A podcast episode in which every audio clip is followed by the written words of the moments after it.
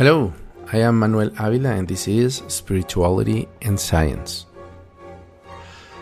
So far, we have taken the first steps towards understanding the true nature of reality by using a couple of very simple but illustrative examples. We live in a world in which we not only perceive reality through our senses, but where we also create reality through our actions. This reality is simply what we know as culture. Wikipedia's definition of culture is the social behavior and norms found in human societies, as well as the knowledge, beliefs, arts, laws, customs, capabilities, and habits of those groups of individuals. This simply means that culture is that collective mental construction that gives context and meaning to the physical reality that we experience. If the brain of a human being is like a computer, then the mind would be the operating system, and the culture would be like the office suite in which we work, the office of life. Following this analogy, we can add that human relationships become like networks that these computers form. Look how interesting. Through technology, we have built a replica of our cognitive system to use as an extension of our own capabilities. And even today, our scientists and engineers are working to endow that technology with the ability to think, the famous artificial intelligence. Is it then a coincidence that the biblical text speaks of a creator who created man in his image and likeness? In that same story, the serpent tells Adam that if he tastes the tree of knowledge, he can become like God. Well, it is possible that here some believing listeners are already getting off the bus because apparently I've just hinted that humanity is following the instructions from the devil and pretending to become gods. Well, yes, I think there is no doubt that human beings have chosen for a long time, happily so, to eat more of the tree of knowledge than from the tree of blind faith. However, as you will hear when I discuss the true origins of the Bible later on in another episode, it is quite possible that the famous serpent of the Bible was originally an ally of humans trying to free us from the bondage of the gods, or so the story said, to get us out of the cave, if you will. But let's go back to my analogy of human culture with computing. It may have sounded a bit strange that the mind is the operating system. So let me explain this. The mind is not something physical, but a phenomenon that emerges from consciousness and encompasses the cognitive characteristics of thought, including imagination, perception, thought, judgment, language, and memory. It also covers non cognitive aspects such as emotions like fear and love. You may have noticed that I really like referencing cinema. So at this point, it is worth bringing up the 2015 Pixar animated film Inside Out. In that film, the mind of Riley, an 11 years old girl, is represented as five characters that inhabit her head joy, sadness, disgust, and anger. We have already mentioned that these characters are part of the non cognitive part of the mind, but the story had to be simplified as not to get entangled. The fact is that Riley, in the end, seems to be actually a puppet managed by those five characters in her mind. In fact, in the movie, the emotions have a joystick that uh, can use to manage the girl's actions. One of the things that I love about Pixar is that their films uh, they have dared to propose deep and controversial themes that children's films usually shy away from. In this case, in addition to showing how sadness is an emotion that is as valuable as the others and necessary for an emotional balance, Inside Out touched on a subject that until now was a taboo in popular culture, especially the myth of the inner self. Within Riley, there is no inner being that is the real Riley.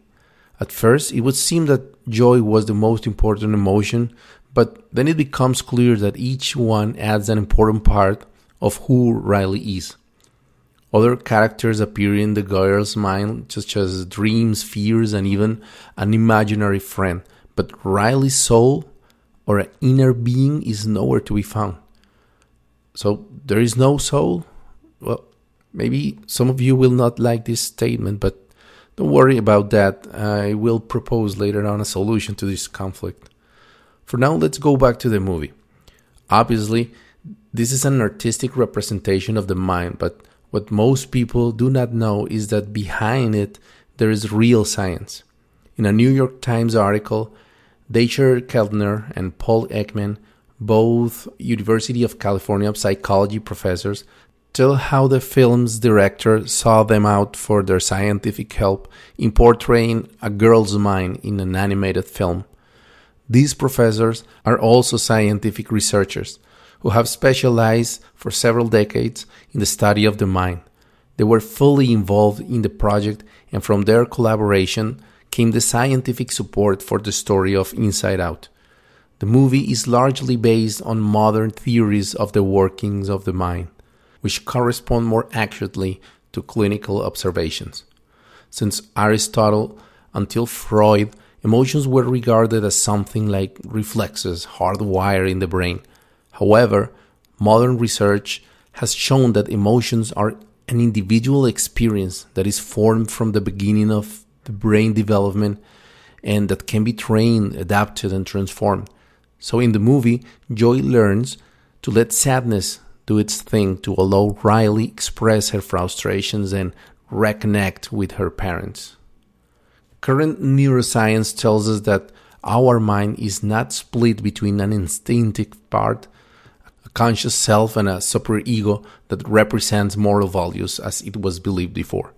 No, what we interpret as I, the center of our consciousness, is actually the sum of the consciousness of many different parts of our brain. This theory is supported by many neurological experiments and observations around the world. But an interesting piece of evidence comes from a somewhat creepy study that began in the 1960s on a dozen epilepsy patients who underwent radical surgery.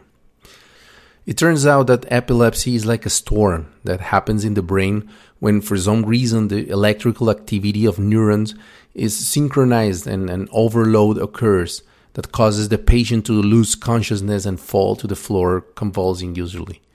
Thanks to computer tomography, it has been found that these brain electrical storms spread from one hemisphere of the brain to the other, and that is when the patient loses consciousness. It was then that the neurosurgeon Roger Wolcott Sperry developed a technique to divide the connection between the two sides of the neocortex in an area called the corpus callosum. It was then believed that each hemisphere of the brain controlled different systems and processes of the body and the mind.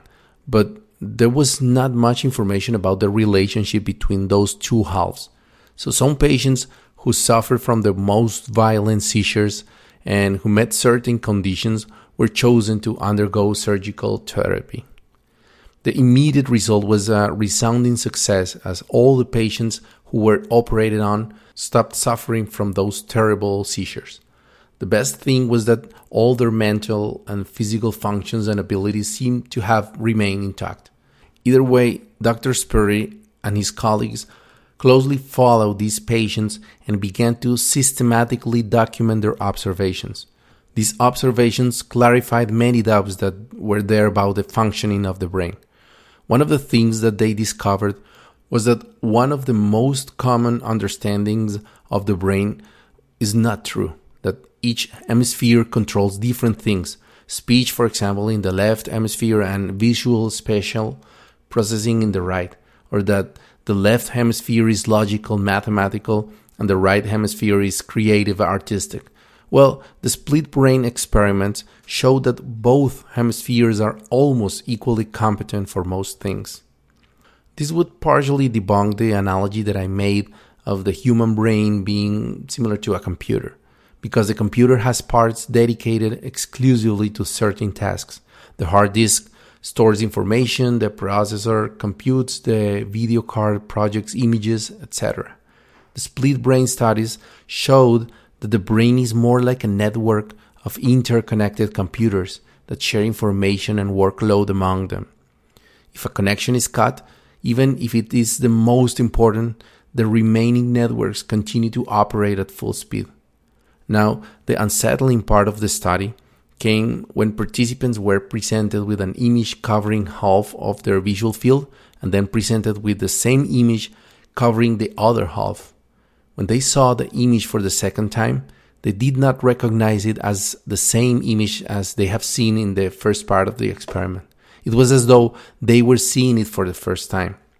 Participants could not give a description of the image that was presented to them on the left side of the visual field, or they did not perceive the image. It seems to them like flash.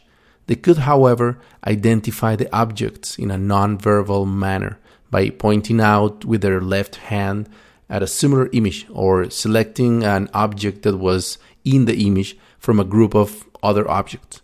These curiously only worked with right handed participants. If they were presented with two symbols simultaneously, one on each side of the visual field, for example, dollar sign on the left and a question mark on the right, and the participant was asked to draw with their left hand what they had seen without him being able to see what his hand was doing, the patient drew the symbol of the left visual field, that is the dollar sign. If asked to say aloud what they had just drawn, the participant would say by name the symbol of the corresponding visual field of the other side. This is the question mark. So it's like there's a disconnection evidently in the consciousness of uh, the person responding each of those questions. There were other experiments like blindly handing them a different object in each hand and then asking them to search for the two items also blindly in a drawer full of many objects. Each hand independently searched for the object it had touched, and even if one of the hands touched the object that the other hand was looking for, it would just release that object and keep searching, like not recognizing that was the, the element that was in the other hand. The results of these studies, which also earned Dr. Roger Sperry the Nobel Prize in Medicine in 1981, seem to confirm the theory that consciousness is not a cohesive unit that inhabits either physically in the brain or spiritually in the soul, but it is the sum of sub levels of consciousness that, in any case, are manifested in different parts of the brain. Perhaps the ancient sages in India were closer. They identified four parts of the mind. Vijnana, consciousness, which is formed from the separate consciousness of the six senses that they say we have. Sight, hearing, smell, taste, touch, and thoughts. The second part of the mind, for the connoisseurs of the Buddhist path of the Dhamma, was known as Sana Ara, which means perception, which is the responsible for recognizing the meaning of what has arisen in the senses or in the mind and transferring it to the third part of the mind, which was called Veda Ara and means sensation. So this part would be the one that is responsible for providing a pleasant or unpleasant sensation according to the meaning defined by Sana Ara. The last part of the mind, according to this tradition is Sankhara, that is also responsible for the reaction of the mind, the internal action that leads us to seek more pleasant sensations and reject the unpleasant ones. Sankhara in Buddhism is the origin of all suffering, attachment to whatever we want or rejection of what we don't want, because it becomes the seed of the actions that drive us to stay on the what they call the wheel of karma. But I'm not going to delve into this teaching yet because for now we will continue analyzing reality from the point of view of science to see how we face it from a spiritual point of view later on. I refer to the Dhamma because I wanted to show that there is ancient wisdom that is actually closer to the current scientific knowledge than our previous secular understanding. This is not a coincidence or divine revelation, even. This is the result of centuries of observation, analysis, and experimentation. I promised that I would give a way to reconcile these factual observations of consciousness divided into many parts in our mind with a spiritual principle of the being. For this, I am going to rely on a concept of the American theoretical physicist Sean Carroll called the emergent property. What Carroll tells us is that systems have characteristics that they do not have in the parts that make them up. For example, biology is a phenomenon that emerges from chemistry, and chemistry itself is a phenomenon that emerges from physics. Life, as such, does not exist in the proteins and amino acids that our cells are made of, but cells do experience life. Now, cells do not have consciousness, but when they form a living human organism, then consciousness emerges. And when consciousness emerges, then society, love, money, and many other things arise. These may not exist on the level of physical reality, but they do exist in the operating system of the mind. So, knowing that human consciousness is not one but many does not take away the right to think of ourselves as individual beings, but it does oblige us to contemplate consciousness as a phenomenon of many levels, perhaps even levels higher than that of the individual. Can it be said, for example, that there is a collective, social, planetary, or maybe even universal consciousness? Well, I leave it here for you to think about the possibilities. For now, have a good journey and a nice breeze.